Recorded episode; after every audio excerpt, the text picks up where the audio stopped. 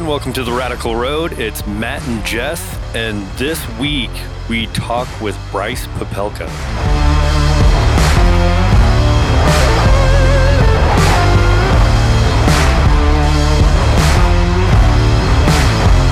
Don't forget to follow us on all of our social media platforms Instagram, Facebook, TikTok, Truth Social, found at The Radical Road, Twitter at The Radical Road 1. Visit our website ontheradicalroad.com and email us your questions or comments to Matt and Jess at ontheradicalroad.com.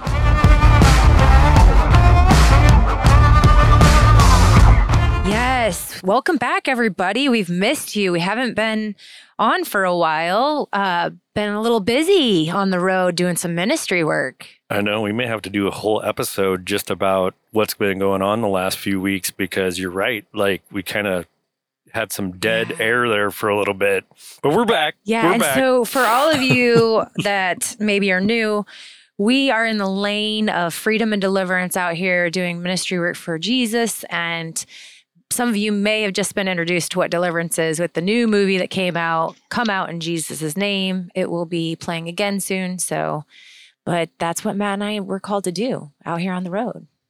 oh yeah, it can be pretty interesting. It's been pretty powerful, actually. Yeah, Yeah, we'll get into that later though. we will. We got bigger, bigger and better things to talk about today. right. Bryce, what's up, buddy? Welcome on. What's going on? Thanks for having me. yeah, Yes. no problem. The uh, fun experience. I'm looking forward to it. Yeah. So, a little groundwork here. Um, this is kind of an interesting story. We kind of divinely got crossed paths with this young man. Um, There's no kinda. We were divinely lined up to cross Right? paths. eh, yeah, yeah, yeah, yeah. I mean, how much, uh, like, how else can you put it? His parents were actually friends with Jess's grandparents. Well, I'll take it back even further. His grandparents Oh, yes. were friends with my grandparents. They were in Bible studies together. They were pillars of the church. Um, there was a special anointing on his grandparents and my grandparents. And so I'm quite a bit older than Bryce, but we went to the same church growing up. And so, anyway, it's pretty cool because Matt and I stepped foot back into my old church, which was a First Assembly of God, and now a Radiant Church is the name of it. We reconnected with his parents. Yep. Yeah. Yeah, we stepped foot in there and we just so happened to run into Bryce's parents and they're like, um, we're really interested in what you're doing. Do you want to go to lunch? Yeah. So we had a fun afternoon with them. yeah, we had a fun afternoon just talking and like I didn't even know these people. Um, you knew them, Yes. but it was fun just to get to know them a little bit. And then all of a sudden Bryce enters the fray. Yeah. so Bryce, real quick, just tell us like how old you are, where you're from, what you got going in your life, just a little bit about yourself, real quick. I am 31 years young. I was born and raised in Covington, Iowa, right outside of Cedar Rapids. I'm a fifth generation machinist.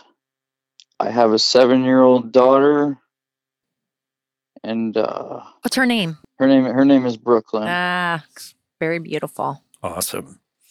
Man, I got to tell you, I don't think I've ever been so excited for an episode because we're going to jump into your story here, but I'm just amazed of what God is doing in your life right now. And I'm so excited to get this out so people can hear what's going on and just understand because I've been saying this a lot like what one person can do in their church, in their community, when they're in full partnership with God is completely amazing. So this is going to be good. Yeah, it's a really powerful story for everyone out there listening. Yep. It's also only the beginning, so Yes. Exactly. yeah. you better you better put your seatbelt on. so anyway, let's get right into it. Just kind of tell us like like what your childhood was like and kind of where you were at in terms of church life? Because some people grew up in the church, some people haven't. Just kind of lay it out like what it was like at, for Bryce as a kid. Yes. Um, as a kid, uh, so at seven years old, my parents uh, signed me up for drum lessons. But I I've been to church my entire life. I'm as far as I know, I'm pretty sure I was dedicated as a baby. And got dragged along in the car seat, and then uh, eventually started going to Sunday school. And my dad and my grandfather were deacons in the church. My dad is still a deacon. Um, I got saved. I don't probably third, fourth grade, right around there. I'm not so sure I was saved, but I mean, I felt like I was going to heaven. Yeah. Um. So you know, I was forced to go, and eventually, it you know it became something that I felt like I didn't want to do. Um. Just it felt like I was being forced. You know, it wasn't like I wanted to go there. Yeah. You know, it was. You know, the snacks were good, but other than that, you know, it, it just wasn't my thing. Yeah. You know, uh, so eventually, uh, the children's church pastor, I played the drums in children's church, and she could tell that I just wasn't feeling it. And she she asked me, "Hey, you know, do you even want to be here?" And I said, "No, I don't." And she said, "Well, you can leave." I was like, "Really?" I have a choice. so then, yeah, no, I was I was surprised. I thought I was I thought I had to be there. So I'm like, "All right, cool, I'm out of here." And then uh, I came back when I got a little older. They had uh, like skateboard stuff, so we'd go skateboard, and you know, mainly, you know, I hit puberty, so a lot of it was, you know, we went to hang out with the the young girls there. You know, Yeah. Mm-hmm.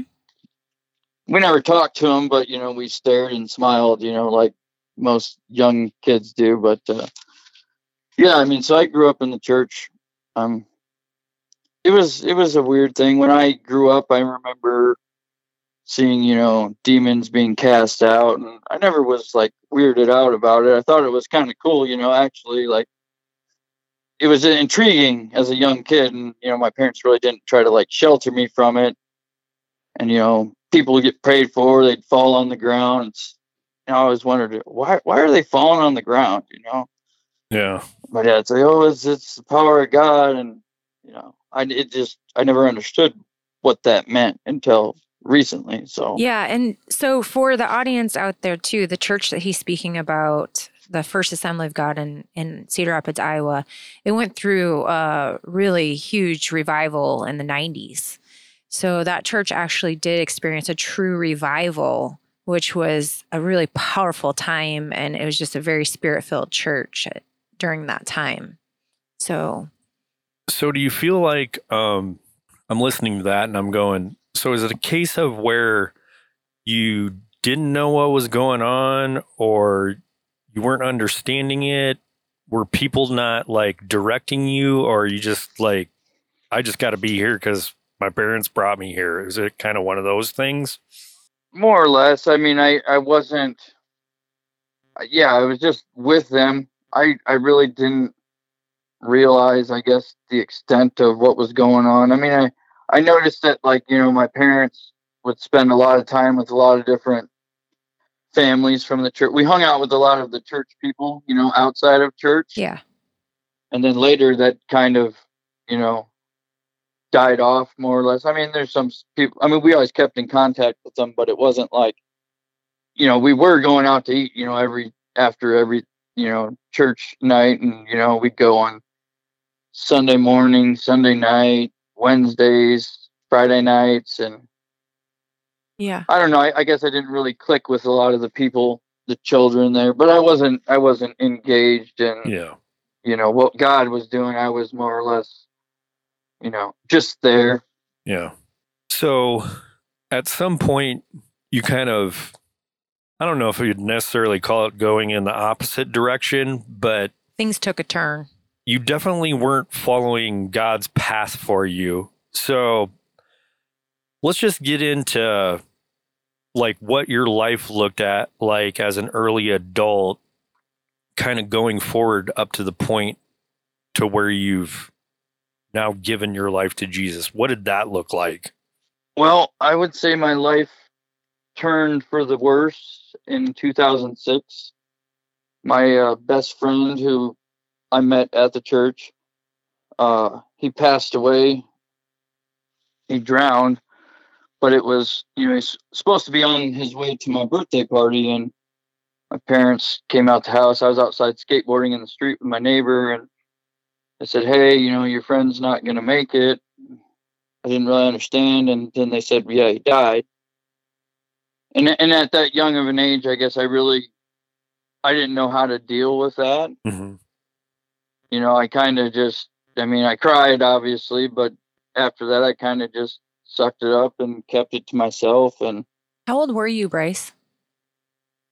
um, I'm not great at math on the spot, but I was born in '91, so I would have been like 14, 15, something like that. Yeah. Yeah. Yeah, 50. And so then, then uh, my dad always said, you know, don't smoke pot. It ruined my life. And and the way he talked about it is like he made it kind of sound cool, but then it's like, don't do it, you know. Uh, So, anyways, I, I, I didn't smoke pot off the bat. I actually, I, he had cigars in the basement from when I was born. Mhm. So that was the first thing I had ever tried smoking, and uh, it wasn't very good to say the least. It was, you know, as good as a 15 year old cigar that probably cost a dollar 15 years ago would be.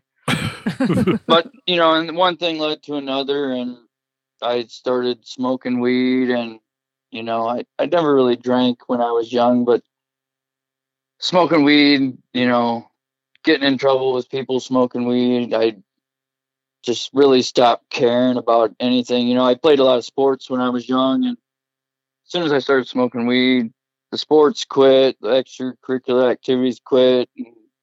Getting high was my extracurricular activity. yeah. And then, you know, eventually it's like, you know, this is this stuff is expensive. And I found out, hey, you can sell this stuff and pay for yourself. You know, Yeah. sell it and it'll pay for, you know, you can get high all day and you don't got to worry about it. So then, you know, I started selling it here and there and the next thing you know, the everyone around me, I'm, you know, I'm surrounding myself with people that are also selling it, you know, Yeah. and then it just becomes like you know who's selling more and and then then you know one one of us you know i don't know how you'd say but leveled up extremely to where he he could put the rest of us on and you know just he was just pretty much handing out you know pounds of weed like hey here's this just give me this much back and whatever you make the rest is yours. So you know and then you know I had it's like cool now i got a bunch of money. It's like all the women around me were attracted to the money and you know i end up buying a mercedes putting some big rims on the mercedes. You know i felt like scarface in the movie you know before before before it went south you Yeah. know before it went south. But that i mean one thing i mean you know one thing leads to another you know it's just like you know open up a bad door and then there's a number a couple other bad doors like well i might as well check what's behind this one. Like oh that was cool not really into it. We'll check the next one. It's like oh this one's good. And so i go through that door and then all of a sudden there's other doors and you know it's one bad door leads to the next bad door leads to the next bad door and Yeah. you know, fines, jail time, losing my license, you know, losing true friends, just you know, just started put putting the drugs before things I should have put before that. So Yeah. I mean it I mean But in some it's one bad road to another. Yeah. But at some point in the middle of this, because I want to like bring this up right now because it'll come up later in the conversation, like music kind of re-entered your life too, though, right? Uh, okay, yes. Uh, so right after 2006, there was a group of me and two other people, actually from church, and we all started smoking cigars, and they're called Black and Milds. Uh huh. Well, at the same time, that's when uh, 50 Cent the rapper had came out with a song in the club. So it's Yep. like pretty much our first introduction into rap music. We're like, man, this stuff is cool. so I had this old laptop, you know, one and so old where you had to keep it plugged in because the battery was dead. You know, if you didn't, but we we had found some instrumentals on the internet. You know, like some Jim Jones uh, instrumental, "We Fly High." If anybody knows that song, you know how old I am. But and so we called ourselves the Black and Mild Disciples, Oh wow. Which cool. I, I'm not I'm not sure why. it wasn't a good thing, but Right. I think it had to do with because like they were involved in some gangs, and they all some of these gangs called themselves something disciples. And anyways, Mm. Yeah. so we started making rap music, and the other two like we were freestyling, we weren't were writing anything down, and the other two really kind of just never caught on to it. But I've always kind of been musically gifted with rhythm and I've always talked a lot, so I guess you could say I was good with words. So it kind of it kind of really caught on for me and so I ended up, you know, slowly building a studio in my parents' house and start doing rap music and you wouldn't believe the amount of like questionable people that I had over in my parents' basement and you know they never really said a word about it Yeah. yeah. but so you know none of it was i would say good music i wouldn't personally recommend going and listening to it but it, it, it was it was something that i could express myself because i i really couldn't express my real feelings to anybody i don't know it, i guess i could have but it it was just much easier to do it on a song Yeah. Which I think is a trap So- that a lot of young men fall into. Like they feel like they can't express themselves or their feelings outwardly in conversation. Yeah. So that would make sense. and this was before you know the world has really changed to the way it is i mean back then you know there were things that were considered bad now they're considered normal Yeah. so it wasn't so much like it it is now where it's like you know Yeah. now fe- you can feel however you want to feel and it's all normal Yeah. Yeah. you know so so if i would have expressed myself and how i really felt then it would have been like you know suck it up buddy Yeah. Yeah. you know now they'd be like here's some pills therapy and you might be a girl right. And like, you know, with, I think when you're like with your dad, let's just say your mom and dad, and with Matt and I just being, and you weren't a follower then, but when you're a follower, it's like we're not victims, we're victors, right? Your dad probably been like, come on, Bryce, you're not a victim, you're a victor. And that's just the mentality you have when you're in Christ. Like you don't, you don't need to play the victim role. So, Yeah, well, growing up, me and my dad, we butted heads quite a bit because he's like a perfectionist. You know, there's one way to do it, and that's the right way. And if it's not his way, then it's the wrong way. hmm And I was a more of like, if it works, or you know, this will get her done, or get you to the next problem. You know, and so it was a, it was difficult to you know work on projects because you know. I'm like, let's just get it done. He's like, no, it's got to be done this way because of this, and it's like, you know, it just we always butted heads, and it's like he would be like, "Don't do this," and it's like, well, that sounds kind of fun, actually. You know, oh, Mm. it, it, it was a more uh, like instead of talking to me, it felt like he talked at me. Which now that I'm a father, I totally understand.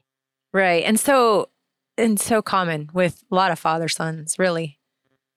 Oh Yeah. yeah. Ah, or yeah. mothers. Or mother daughters. Whatever. Yes. Yes. Well, even sons and mothers sometimes. Yes. Yes. This is so interesting. But so now, you know, you're kind of doing your thing, right? Like you're just kind of going through the world and trying to look for the for the joy, so to speak. You know, I think this is a lot of what people are doing doing when they don't know God is like searching for something and whatever kind of makes you Happy. happy in that moment. Not joy, happy, yeah. So That temporary fix. So where when does it get to the point where you're like, maybe I'm going a wrong direction? Like, what kind of shifted all this for you? Well, you know, and to back to the point you just made, I don't I wasn't really searching for something to make me happy. I really was just trying to fit in Yeah. Oh, okay. because because I, I really didn't fit in, you know, like I was in band, but I wasn't a band geek. I played sports, but I wasn't a jock. You know, I really didn't fit in with the stoners either, but I started to after I became a stoner, you know, I guess that's how it works. But um but uh like are you talking about initially like the first time there's been two times in my life that I would say I really chased God or Yeah. attempted to. Yeah. yeah. Um Let's go through it because the- all. The, first Yeah. Let's go through the it first all. time the first time was a was a failure, but I learned some, but it was probably two years after my daughter was born. I was going through a, a really rough custody case, terrible relationship with the mom of my child, and so it's like going through custody. And I'm not even sure what made me kind of turn to God. I I feel like I was it was I wanted him there because I had problems and I I really needed help, but it it didn't stick. I felt like my motives were not pure. I was I was simply just, hey God, it'd be cool if you could help me just for a little bit, you know, until this is over. You know, I'd appreciate it. And Yeah. It was more about and, and at that point, I didn't have anybody really that was, so to speak, cheering me on or. I mean, they'd be there for me on Sunday, like, "Oh, good to see you. We've been really praying for you." Yeah. you know, but it's like, you know, no one was really there to pray with me. They just prayed for me, you know. Yeah. so for back. you it was just words, it wasn't actions at that moment. No, well, and at that point, I had still, I mean, the whole time I had still been doing drugs. And Yeah. at that point, I started drinking and I just was surrounded by a lot of the wrong people, you know.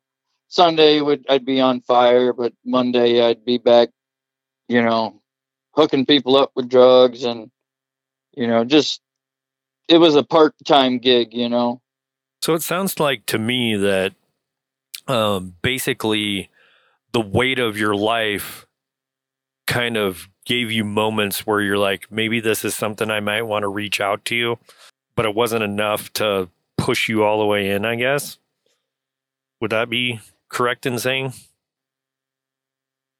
Uh, I you know I'm not really sure because you know it's been some time, but I felt I think part of it was so I started I I made uh like a Christian album, and I still feel like I was I wasn't doing it for God. I was doing it for attention, Yeah. and you know I realized wow these these church people really think it's cool, you know so. it's like maybe maybe because you know as someone who was doing music back then it was like you know the dream was to get a record label you know be the next big rap star and you know that that became the new you know the standard you know The focus. pothead dream yeah i mean it, it was i'm not the only one who had it there was several just like me and Yeah. You know a lot of the people that are were doing it then are still doing the same thing now and still have absolutely no success with it. So i mean yeah it, it just wasn't clicking you know but I, I don't think i fully was i wasn't really opening myself up to let god do anything. It was just more like hey i got some problems. If you can help that'd be cool if not that's cool too Yeah. i still got drugs and you know i was pretty much numb you know i i couldn't ha- i wasn't sad i wasn't like unhappy but i sure wasn't happy i was just like Yeah. blah you know just trying to do what i thought was my best you know So trying to more or less just make people happy or at least content Yeah. Um, so was it a case where you kept dipping your toe in at church and and with God or did you completely turn your back on him again? Um, I would say I completely turned my back on him slowly. I mean, it wasn't like a yeah. like a immediate, but it, it also, I mean, the, the other part of the issue was the first place I had ever bought marijuana was at church. The first place I ever smoked a cigarette was at church. First time I ever tasted alcohol was at church. Yeah. Not all necessarily in church, but we'd go behind the the shed back down down the hill and Yeah. Yeah. you know skip out and so it was it wasn't I mean there were things that were taking me away from God in the church itself Yeah. Yeah. That you know a lot of people probably didn't know. I'm sure there was some older people that I mean I'm sure it wasn't hard to tell, you know, these kids were out smoking, they reek like a pack of Marlboros or whatever, but Yeah. And you know, to add to that, I think as we travel this country on the radical road, we not just we don't just see the lost and the broken out on the roads, out on the streets. We see lost and broken within the churches too. Oh, for sure. So this is not, you know, this is not just your situation. This is like even going on today. Like this is um, an ongoing, you know, situation where the demonic can not only flood the cities and the streets and the states of this country, but they the demonic can flood the people within the churches too. Oh, absolutely. Yeah. And I, I'd never had, you know, if you would have asked me, can a Christian have a, a demon that's, you know, demonizing him or, you know, making him have bad thoughts, making him, you know, I would have said, no, that's, that's absurd, you know. Mhm. Who would have thought that, you know? How can you have God and a demon? Mm-hmm. Yeah. Yeah. Well, you think differently now? Oh, well, yeah, that's pretty obvious. Yeah. We'll get to that We'll get part. to that, we'll yeah. get to that Yeah, part. okay. Um, and there's actually some debate about that right now in the whole church arena. But um, so at what point did you turn back to God? Like what what drove you to that point where here we are today? Something something sparked you. Right. Um. Well, you know, a lot of people have like a certain event or something that's like, you know, big eye opener. It's like, hey, what are you doing? But honestly, for me, I, I'm not. There wasn't in a major event or anything like that. It was kind of. It was like a It was really a slow process, to be honest. Like, I just slowly. I think I just I I started to realize that you know smoking weed during the day. The the first thing was I would smoke. I'd smoke weed all day, every day, hmm and I got to the point where it's like when I smoke weed during the day, I don't get anything done. I just sit around the house. I'm getting fat because I'm just smoking and eating, and so it's like you know I'm gonna quit smoking during the day. It's you know I realized it was it wasn't benefiting me. I didn't realize that any time of the day it wasn't benefiting me but so i just it was i smoke before i go to bed because in my mind is like i can't go to bed unless i get high hmm Yeah. and uh eventually that slowed down as well and i just felt like i didn't need it anymore all the time. I i still held on to it you know. And finally i went on a date with a girl from the church and you know really beautiful woman and i felt like she was out of my league from the beginning. But at first i don't think she did. So we you know we talked for a little bit and we went on a date. Yeah. i remember she we sat down to eat and she said uh do you want to pray over the food and i'm like yeah go ahead you can do it you know like if i was going to pray it would have been you know dear god bless the food to our bodies use amen you know just yeah. Yeah. you know, ritual prayer that meant nothing. It's just something you say because you're supposed to. Yeah. And uh, so th- thought the date went good. You know, I made her laugh, had her smiling. And I went home. I was pretty confident. You know, hey, this maybe this is maybe she's the one. You know, and uh, little I know, the next day she had texted me and she said, "Hey, uh, you know, thanks for buying me supper and." all that. But uh, at this point, I don't think I'm any interested any longer because the guy that I am looking for needs to be on fire for God and currently living out his faith. And uh, you know that just isn't you. So after that night, it kind of got me thinking, and that was uh, that would have been December 31st of 2022, beginning of well, end of last year. Yep. Mhm. And so church church the next day, you know, new year, new me, you know, kind of attitude and I'm thinking I she had asked me if I smoked weed and I said, "Yeah, just a little bit." And she didn't act like she was bothered, but thinking about it, it's like well, I, I'm going to throw my weed in my pipe. I'm going to throw it in the river, you know. And then I texted her. I said, "Hey, guess what? I just threw all my weed in the river. You know, I'm done with it." And I, I meant, I meant it, and that, and I was done with it after that. But I was like, "Dang, I shouldn't have told her because now she's going to think that I quit just for her because of what she said." And hmm Yeah.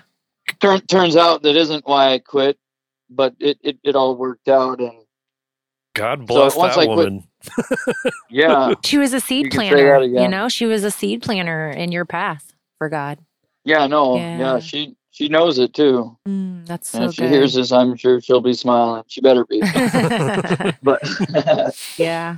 but uh, yeah, no, that that was really kind of an eye opener because I I had got to the point where it's like I'm tired of the the relationships that I had been having. You know, I meet a girl, sleep with her, you know, for a couple weeks, and I'd do something dumb and tick her off, and you know, she was done with me, so I'd find another one, and there was just I was getting no ful- fulfillment from it, and it's like I was just thinking, like, you know, can you imagine how good you know sex would be if you guys waited until you got married? I don't know why it clicked in my head, but I'm like, that would be it would be so much more. It would, you know, waiting for it, you know, and actually, you know, just it, diving in, just wait, you know, let's let's get to know each other because we Yeah. I never got to know the women I talked to really Yeah.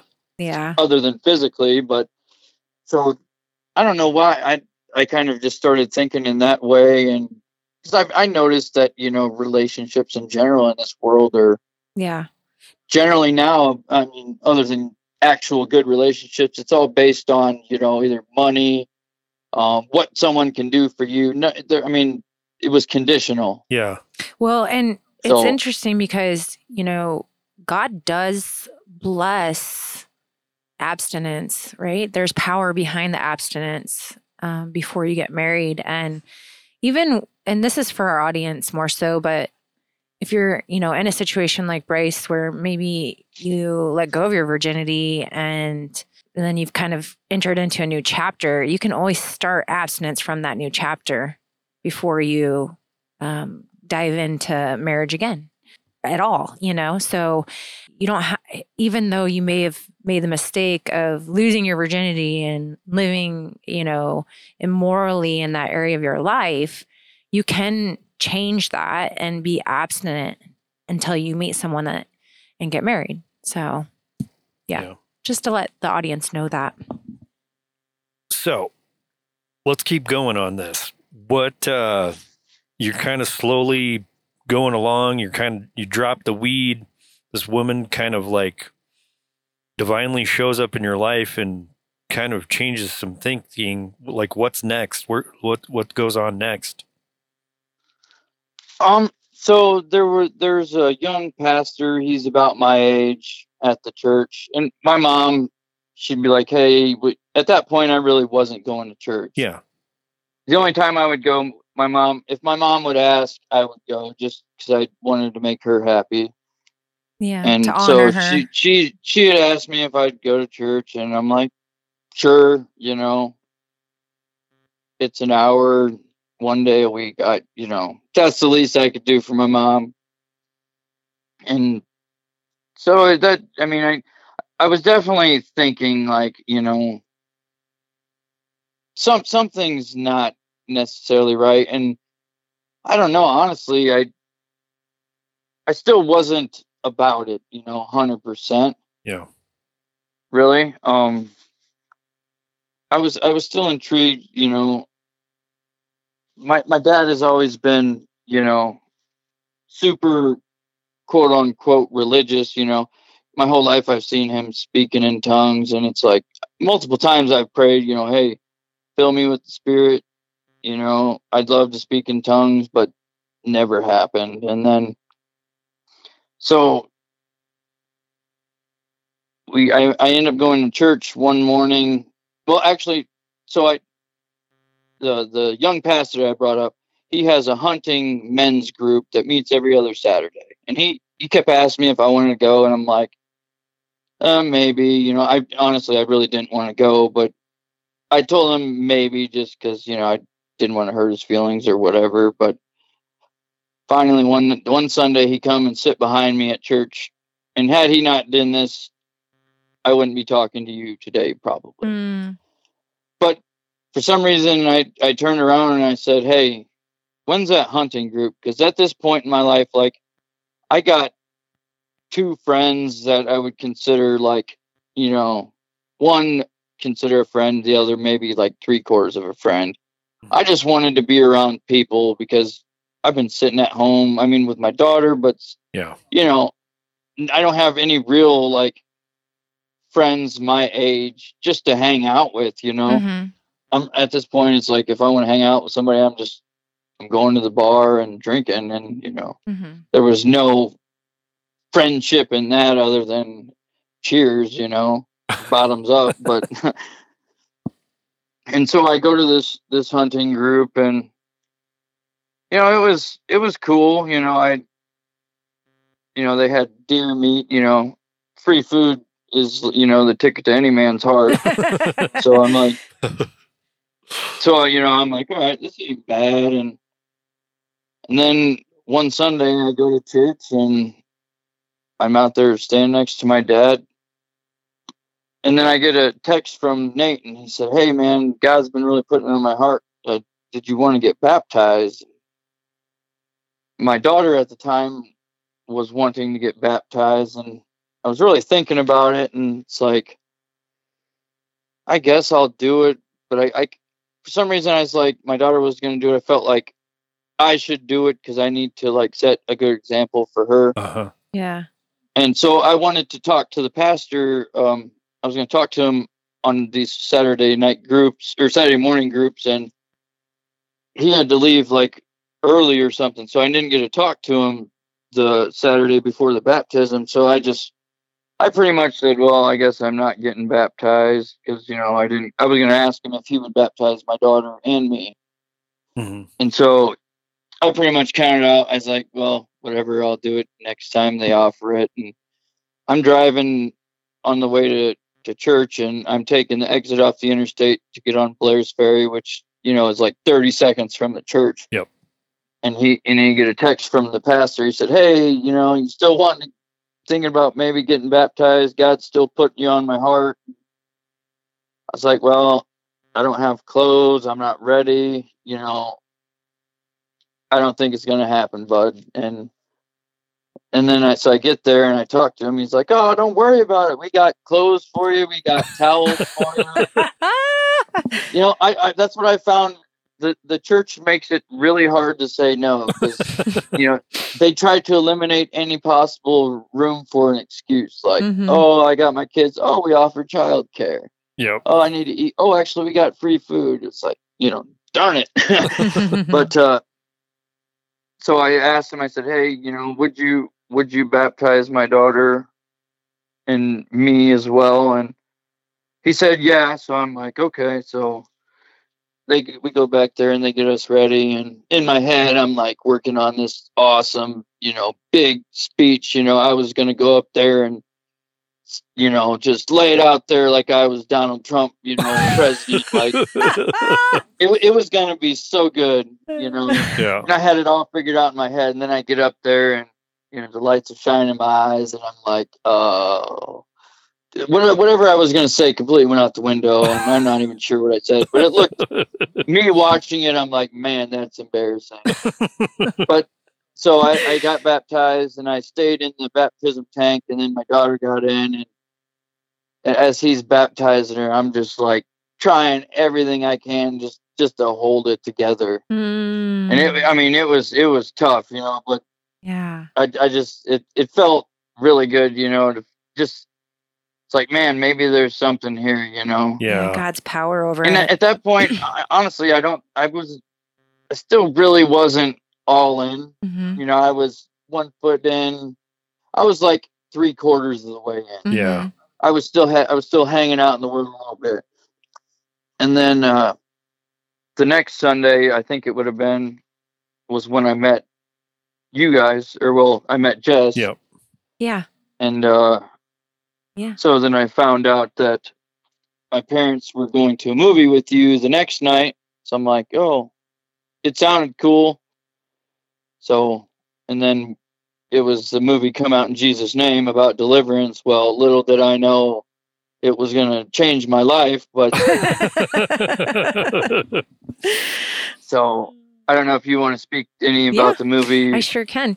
So yeah, so ends up, you know, since the movie was only showing in Marcus theaters, there was only certain theaters that you could attend um, in each city to come out in Jesus' name, which is a movie uh, about Pastor Greg Locke's story and how he was a pastor for 30 plus years and did not um, operate in the giftings where he did deliverance. And he realized that uh, deliverance is very real and that that's a majority of what Jesus did as he walked the earth was casting out demons.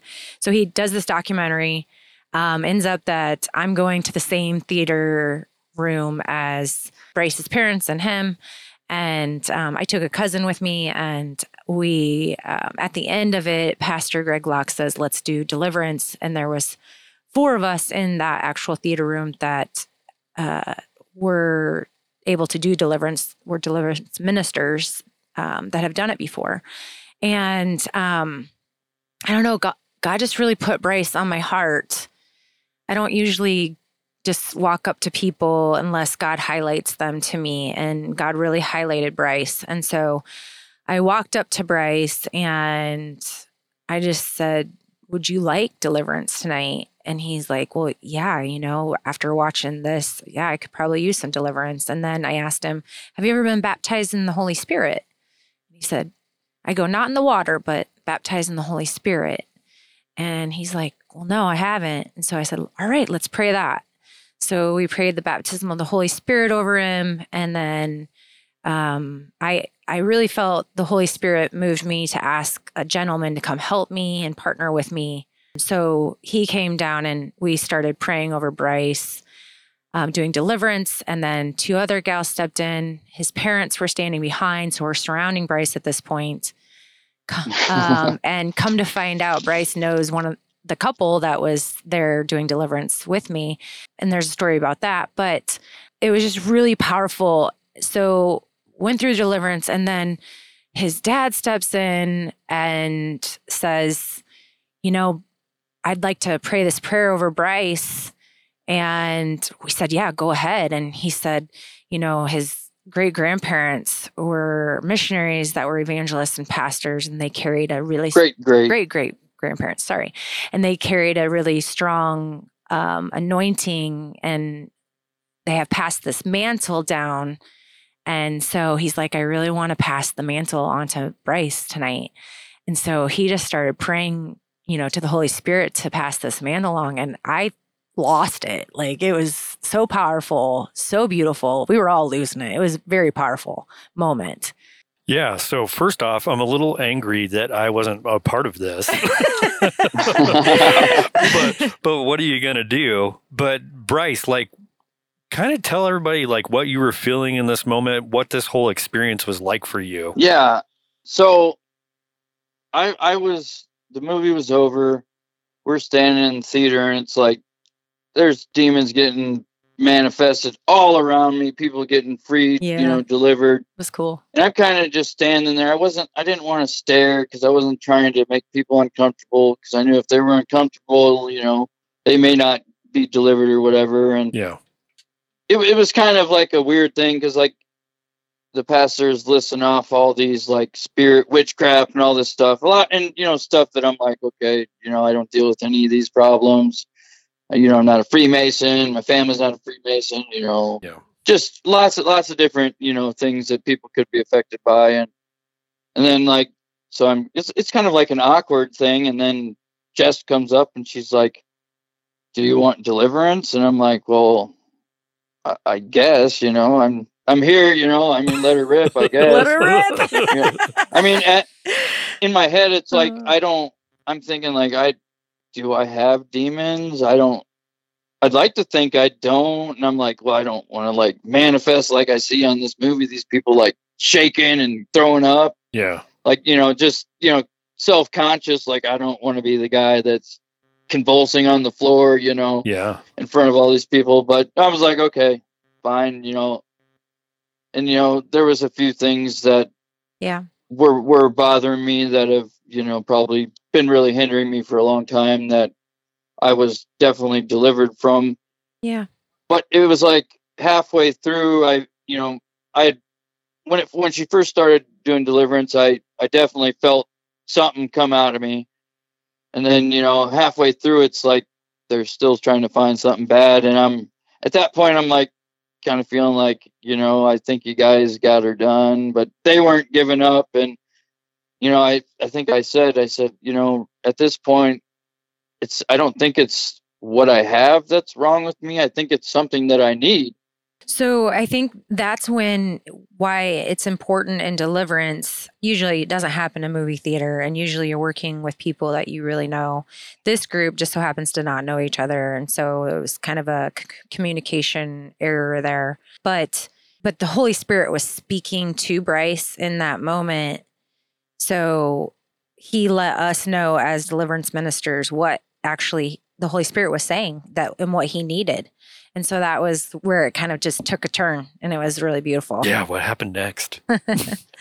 you know at that point they were well they were still like trying to like find something you know evil spirit or whatever you know because like they were it's like they were trying to they didn't think or maybe know if i still had any unclean spirits something bothering me and Yeah.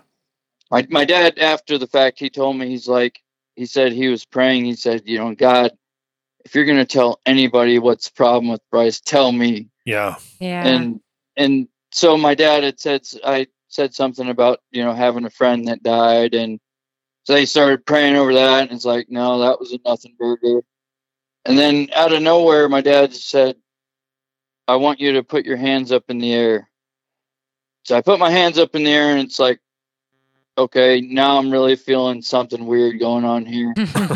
And then he he all he said was Bryce's great great great grandfather was an evangelist and then he touched my hand and I just collapsed. Like God backhanded me harder than I've been hit in my life and I just my heart was pounding. I collapsed. My I have an Apple watch and after the movie I looked and there was an alert. It says we noticed you were not active but your heart was beating above 120 beats a minute for an extended period of time. and I was just, you know, I was it was it was a weird experience and even even after that I don't think I really realized what happened. so I, I just want to explain to the audience too. So what happens in deliverance is you're removing ish, you're removing things of the enemy, you're breaking curses off people.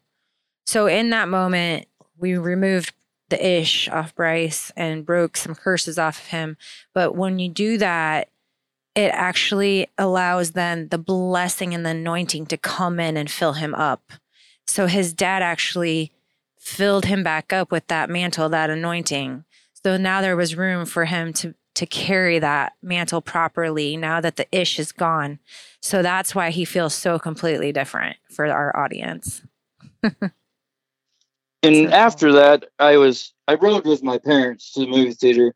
And so on the way home I was I was asking, you know, cuz you know, I was just being open and I was like asking my dad, you know, when did you start speaking in tongues? Because I've I've always noticed he's spoken tongues, but I, you know, we've never been close, definitely on any type of spiritual level. Yeah. And so he was like, you know, uh, I asked for it one day, and he's like, three years later, you know, I start someone was hurt and I went to go lay hands on him and he started speaking in tongues. So in my head, I'm like, dang, you know, I got three years to wait for this stuff. Like, you know, it was kind of discouraging. I'm like, Yeah. man, that sucks. Like, you know, hard telling what could happen in three years. But, you know, I was just like, you know, I, I knew something was different, but I guess I didn't quite, quite grasp it, to be honest. Yeah. yeah. Yeah.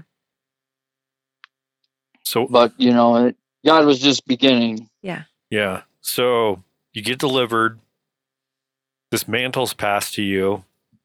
He got You're- the baptism of the Holy Spirit. You're Spirit. feeling the Holy Spirit. You go home. What's next?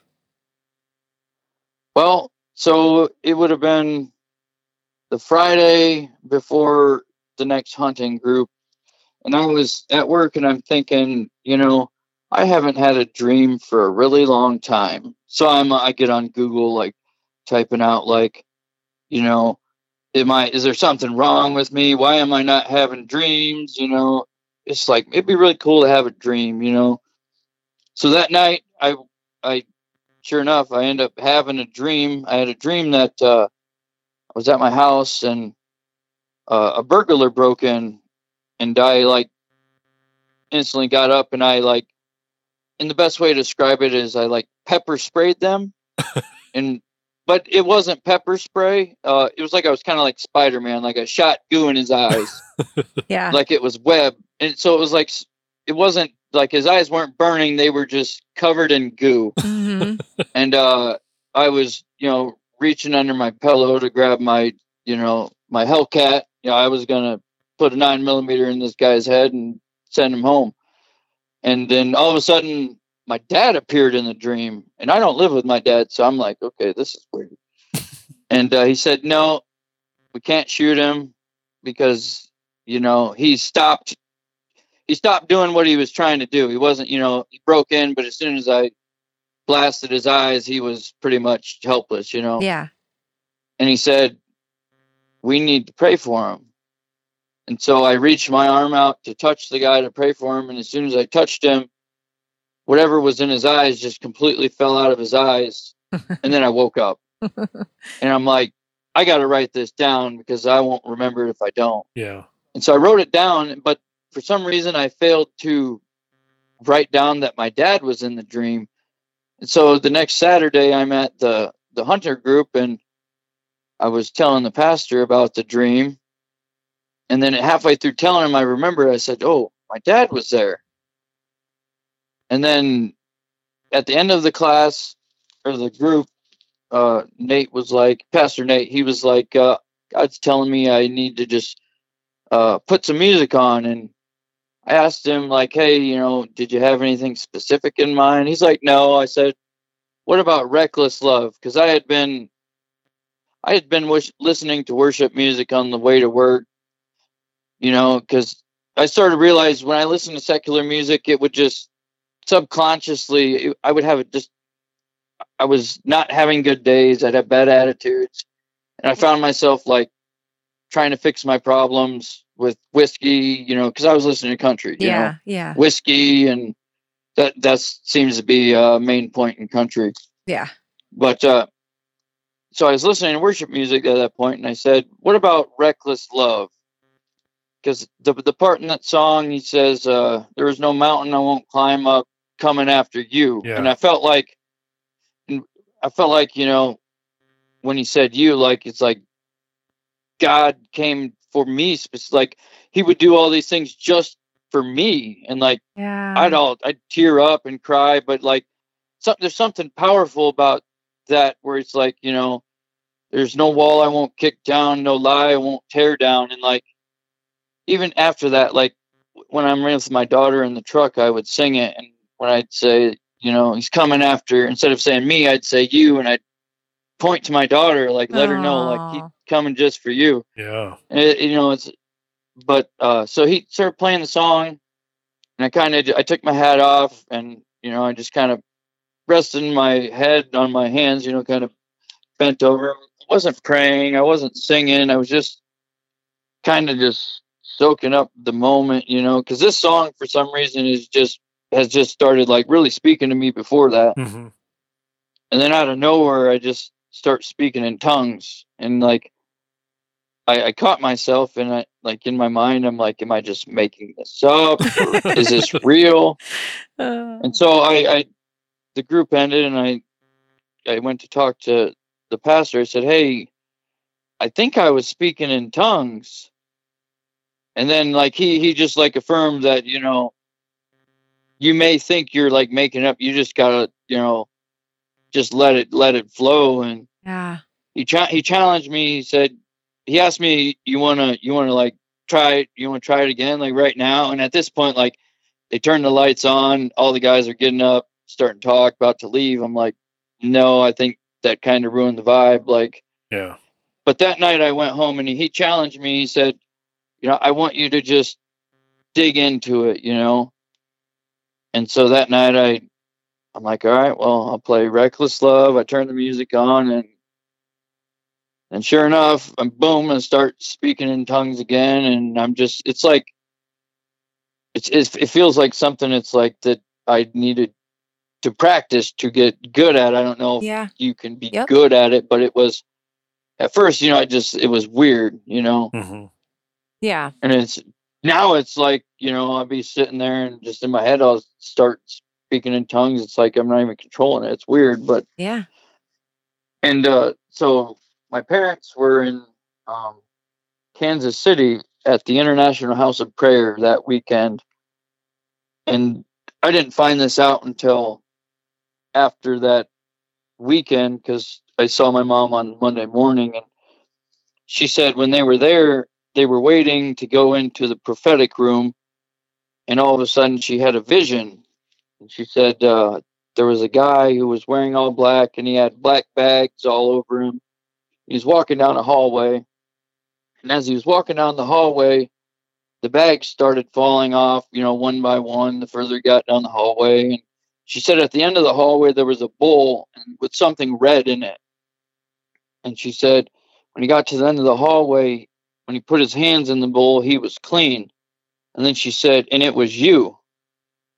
And instantly I just I like started tearing up like you know, I felt start feeling the Holy Spirit just coming, you know, hit me like, you know, grand slam and I'm I'm about to cry, so I'm I'm like, I gotta get out of here, you know, I, I didn't want to cry in front of my mom. And Uh, so right before I left, I said, "What time was it?"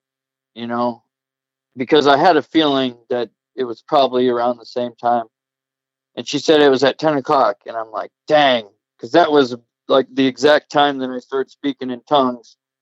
And then they go into the prophetic room after my mom had a vision, and the guy that was praying over them was praying, and he said, "And Becky, which is my mom, she said you were going to start having visions." and so it's it's you know it's just been like amazing to see the just God working in small things that connect to make bigger things, and it's it ain't he's not just working in me; he's working through me with my entire family. yeah. He is. It, it's it's been quite the experience. I know we've been talking to you for a little while about all this, and just one thing happens after another, after another, after another. Like, what else has kind of been happening um, after this point? You know, you kind of got. I think the we talked about this, but it kind of seemed like the deliverance kind of that night after the deliverance, and your dad putting his hand on hands on you, and like it just kind of unlocked you was the word that we used.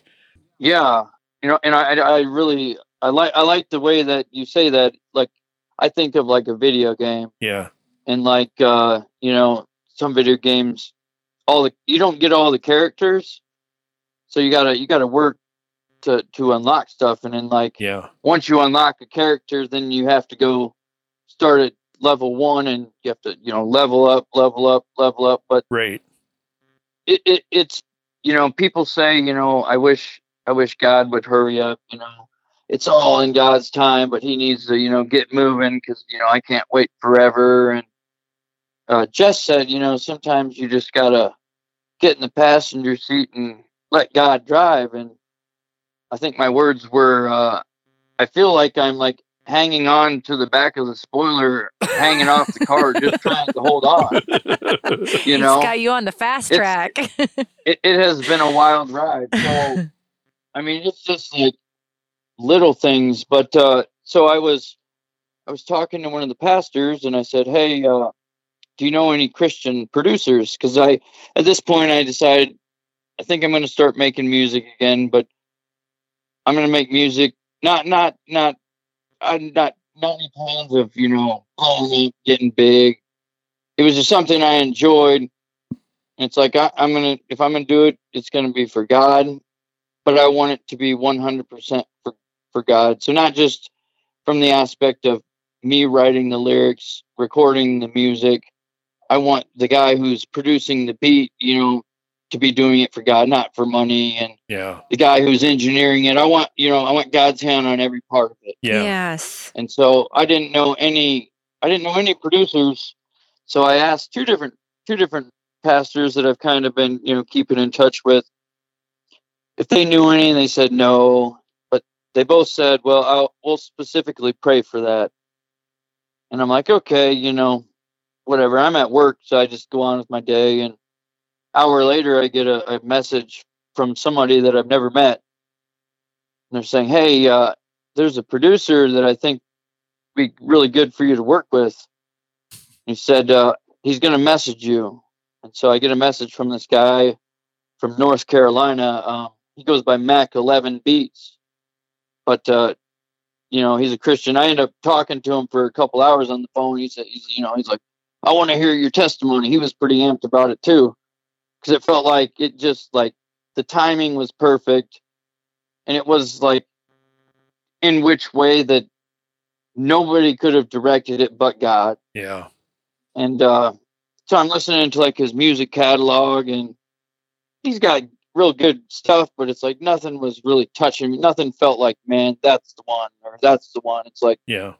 listen to a lot, and I feel like a lot of it was like I like slower beats, you know, that I can kind of tell stories on, and a lot of it was real fast. And so I, I, I forgot to even hit him, message him back that night. And the next day, uh, I'm sitting at work, and I get a. It looks like a like he left me a voice memo on Facebook.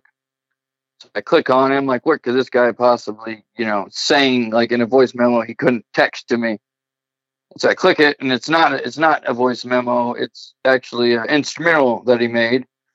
It's like within five seconds, all of a sudden, I'm getting goosebumps. Like I feel the Holy Spirit, and it's just like, wow, that's the one. Yeah. And so, I mean, then at that point, I still hadn't found an engineer. You know, I, I hadn't even got to the point of looking for an engineer, I guess, because I, you know, hadn't even purchased a beat. But so I was asking him. I said, "Hey, you know, how much how much do you want for exclusive rights to the beat? You know, because if I'm going to buy a beat, I want to, I want to own it. You know, I don't Yeah. I don't want to have it to where it's like they have different like levels of contracts where you can. So say you buy a, the lowest one, limits you to selling three thousand copies. Uh, you can't put it on the radio. You can only shoot one music video. But with the exclusive rights, you know, you can sell unlimited copies. I can perform perform the song. You know, I can stream unlimited, and I can also unlimited music videos. Yeah. and you know, just I own it. You know, I don't. do whatever you my, want my with it. fear, yeah. yeah, my fear was like because I've seen it happen to people where they they lease a beat and then say a song gets big, and next thing you know, they're either giving money to someone else for their work or they're getting sued. You know, just you know, I, I wasn't interested in playing around. You know, and he said seventy five dollars, and uh, I'm like, okay, and then God's like send him a hundred dollars. So I'm like, okay, send him a hundred dollars. And I hear God whisper in my ear, said, You don't trust me all the way, do you? And I'm like, What do you mean, God? And he says, Send him the other four hundred dollars because someone had just gifted me a check for five hundred dollars out of the blue the night before and said, put this towards starting your ministry. And at the time, I didn't think nothing of it, but God has just shown like if I give him everything, he was letting me know like I will make it worth it for you. So you know, good. but you need to give me everything. Because at that point, it's like it was really the the idea of giving my finances to God. Because myself, I'm already bad with money, so it's like, you know, I can't give any more money out. I'm hard. I can't even save what I got. Uh, but I finally am just like, all right, I trust you, God, and so it's he's really shown that, in fact, he is a real person. Real God is real without Yes. a shadow of a doubt. yes. He is there. He speaks, and he doesn't play around. He's about it. So yeah, it's been it's been pretty powerful. Just things that it's like I dreamed of happening, all happening. You know, it's like two things happen one day. Next day, there's five different things. My dad says, "Are you writing this stuff down?" Says, "No," but it's like I told him it's it's like so much is happening. It's like I need to because I've been forgetting or stuff. at least voice record it, right?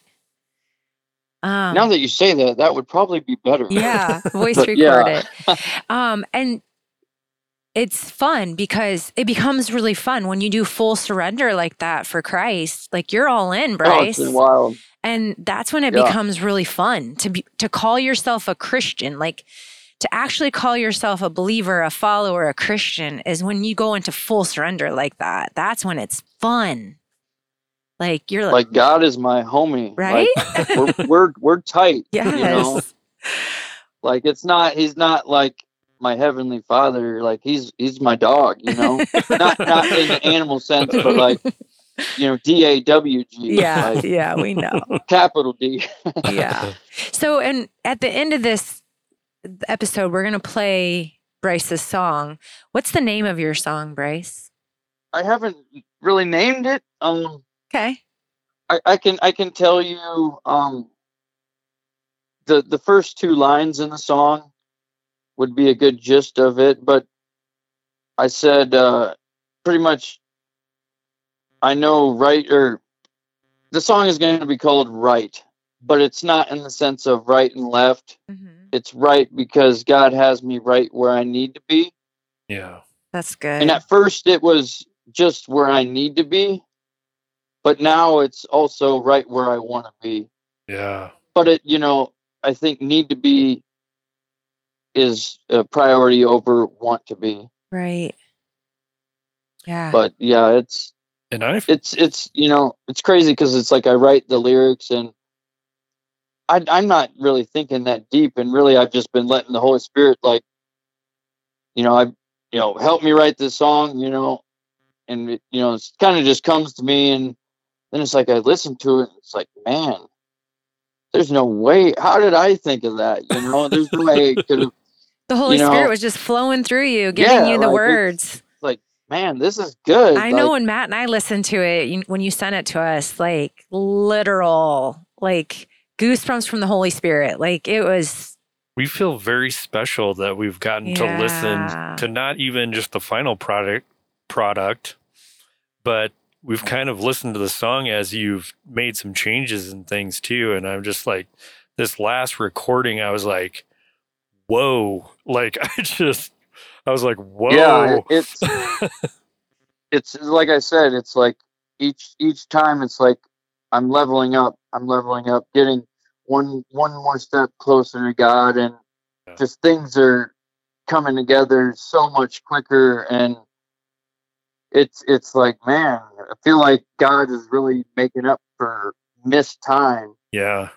yeah, It's it's been powerful. Well, I think the most important thing that you've done in all this, and maybe it's for good reason because he's doing so much in your life, but like ultimately, what I always tell people is like, it's about surrender, right? Like, you're just like, I'm doing it all for you, God. Like, give me whatever you want. And if you're willing to do that, he takes you into places that you've never done before and he plants people right in front of you out of the blue and you're going what the heck is going on? Like you almost don't even know how to absorb most of it right? Like that's kind of how it feels.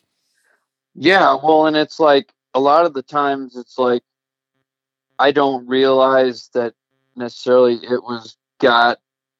It was God that was doing these things until, like, you know, it's like the first thing. Like I meet somebody and it's like, oh, okay, that was cool. But then I meet someone else that connects me to this the other person as well, and it's like, you know, wow, like that was God, you know, and it's Well, and it's not even to the point where it's debatable if it's God or not. There's no other way, no other way it could happen, you know?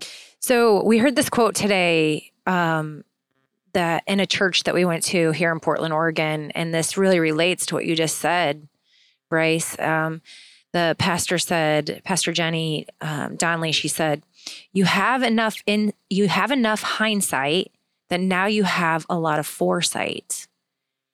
So you're putting the pieces of your past together to bring you so much of your foresight, like to think forward now.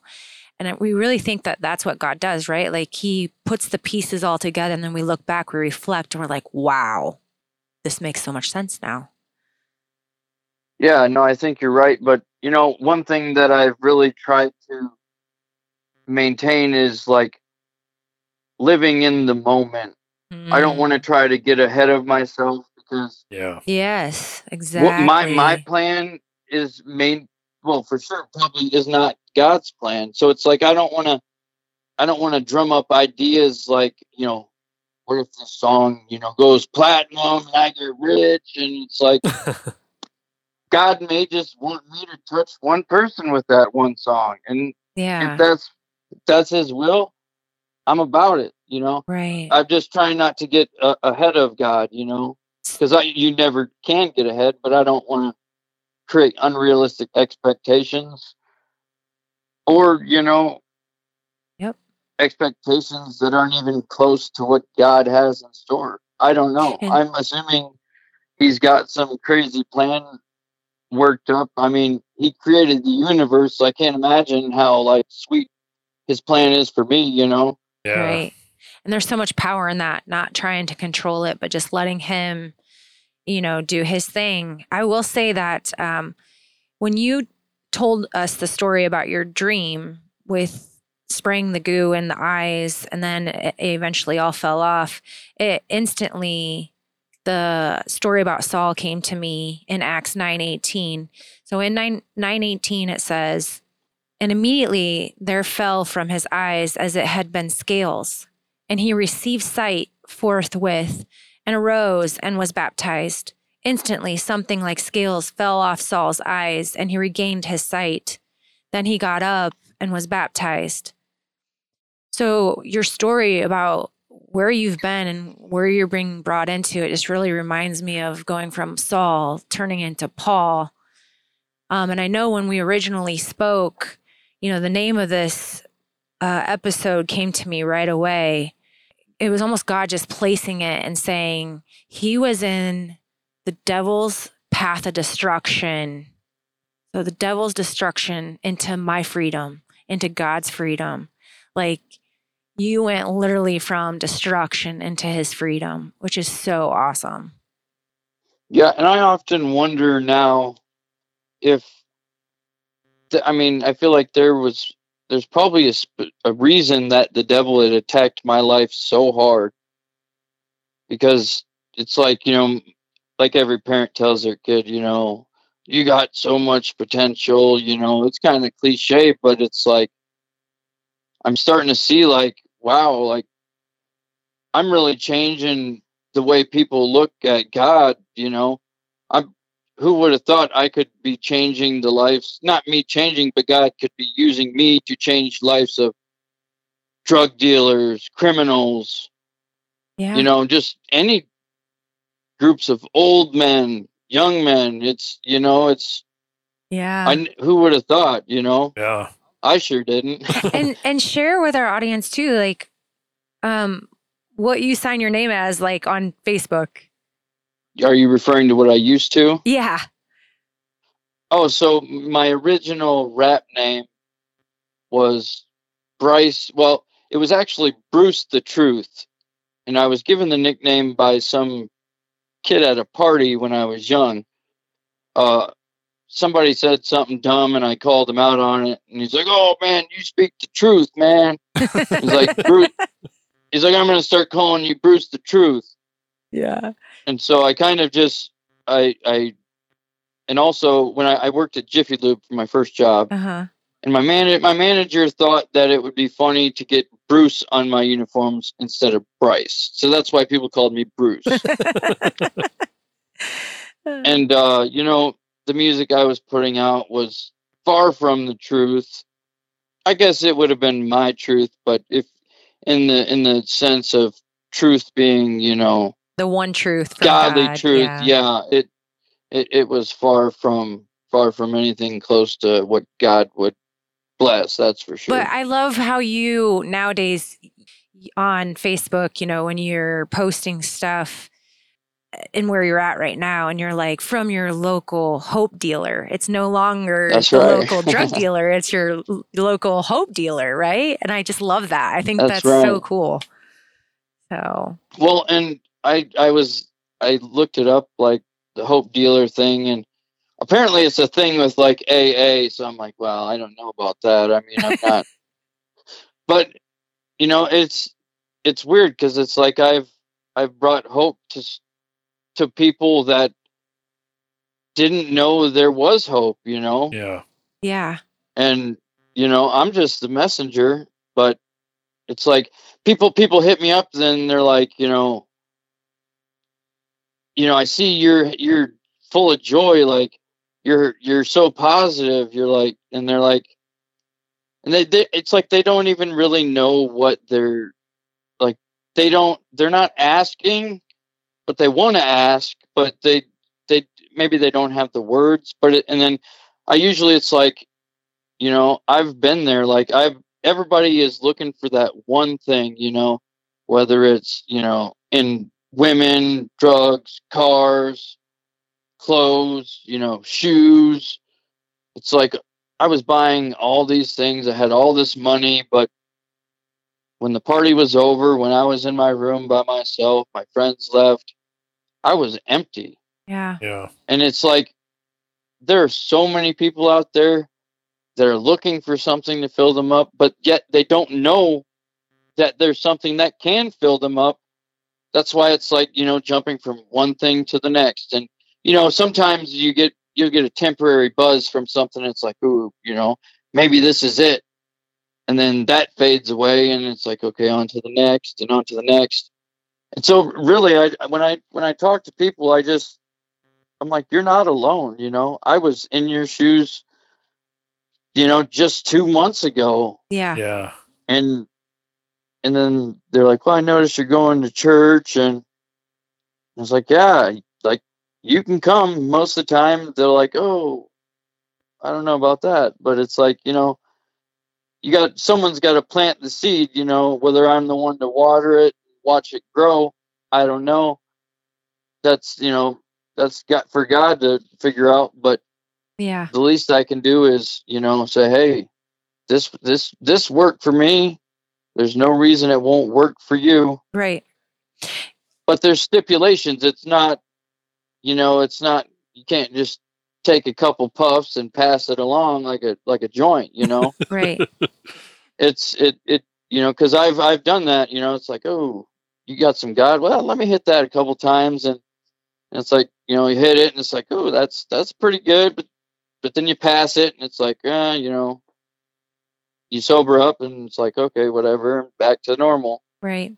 so it, it's it's you know seeing it, it it's a commitment you know Yeah. It's it is. work. It is. Yeah. but it's work that's Worth it. worth it you know just like when you go to work for your job at the end of the week you get a paycheck i mean god is nowhere near a job i mean if i could just work for god for a living sign me up but you know for right now the bills ain't paying themselves so. Right.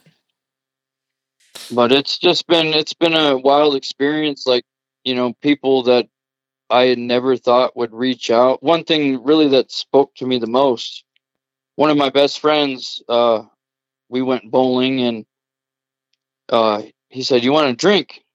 And i'm like no i quit drinking. And i was like try i, I took god out of the equation. I was like telling him you know i quit drinking because you know i'm tired of being hungover tired of spending money and he looked at me like dead in the eyes, like he said, dude, no, stop.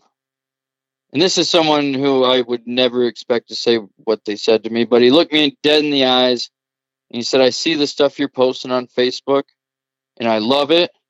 And he looked me dead in the eyes and said, Don't stop. So cool. And it and it just like it hit me because it's like, you know, I I don't know if he's been to church or not, but yeah. Never would I have thought that he. It, and you know when I when I called him, he's like, "Oh, is this Pastor Bryce?" You know, he's giving me crap. You know, I'm thinking like, you know, here we go. He's gonna lay one into me. You know. Yeah. And then I realized, like, you know, there are people out there that they need. I mean, everyone needs God, but yeah, I think they're running out of things. You know, to try to fill that gap in them. Yep. And it's like, wow, it, something's working for him. What is going on? You know, sign me up. Well, well, Bryce, I, I just want to, uh, we have to close because we're running out of time, but I, I really want to just let this audience know there's a final message in this and all of this that you've brought to our audience today that it doesn't matter how flawed you are, how much you've sinned, what you've done in your life, God loves us all the same, and He wants each of us to have a relationship with Him. And you don't have to even step foot to give your life, step your foot into church to give your life over to Christ. You can just get down on your knees and just pray it yourself and ask Him into your heart.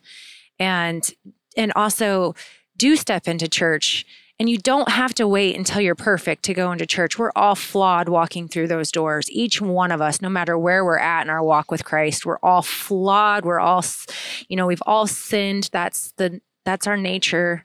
We're in the flesh. So, but I just want to let you all know that you're loved by the most important, the most high God.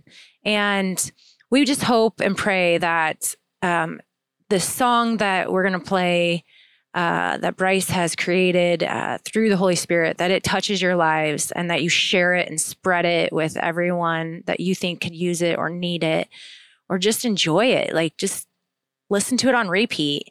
Um, I hope you enjoy it just as much as Matt and I enjoyed it and some of our friends that we've sent it to.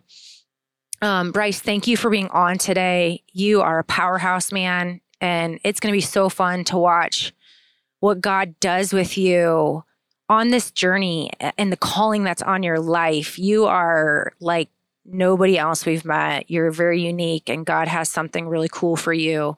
You're going to touch so many lives, and this is just the first song.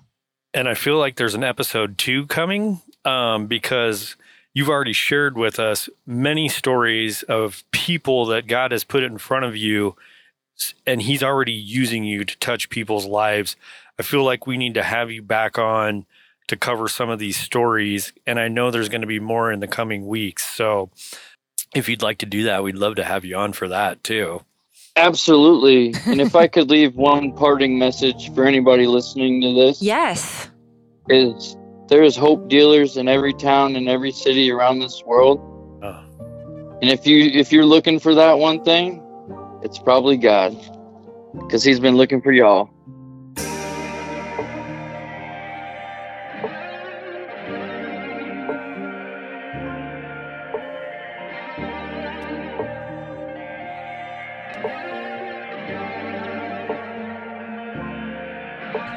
Me right,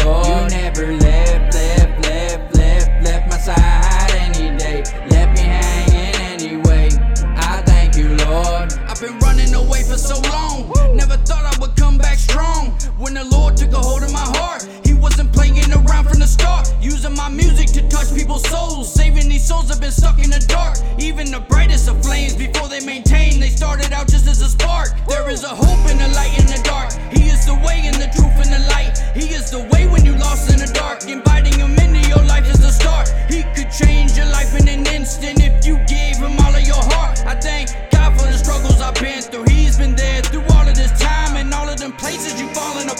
He's been waiting for you just to let him in. Be your only God out the dark. So why not let tonight be the night? You give up your problems and end up the fight. You gotta be tired of doing this wrong. So open yourself up for change and do it tonight.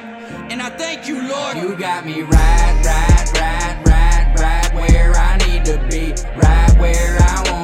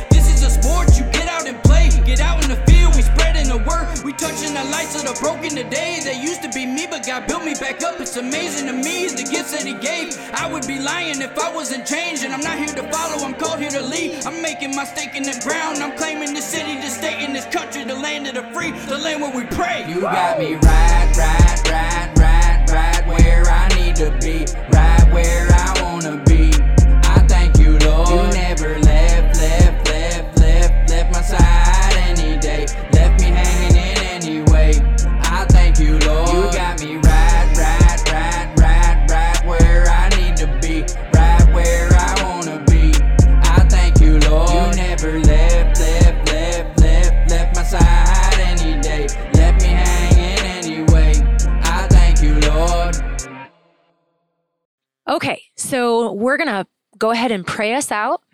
Um, hope you all enjoyed that song that we just played. So, uh, Matt, do you want to pray us out tonight? Sure, why not? All right, go for it. All right. Father God, we just thank you for another amazing episode of the Radical Road. We thank you for Bryce um, and just opening up the time for him to be on here, Father God. And Lord, we just praise you and thank you for what you're doing in his life. Lord, we just, his testimony is so powerful.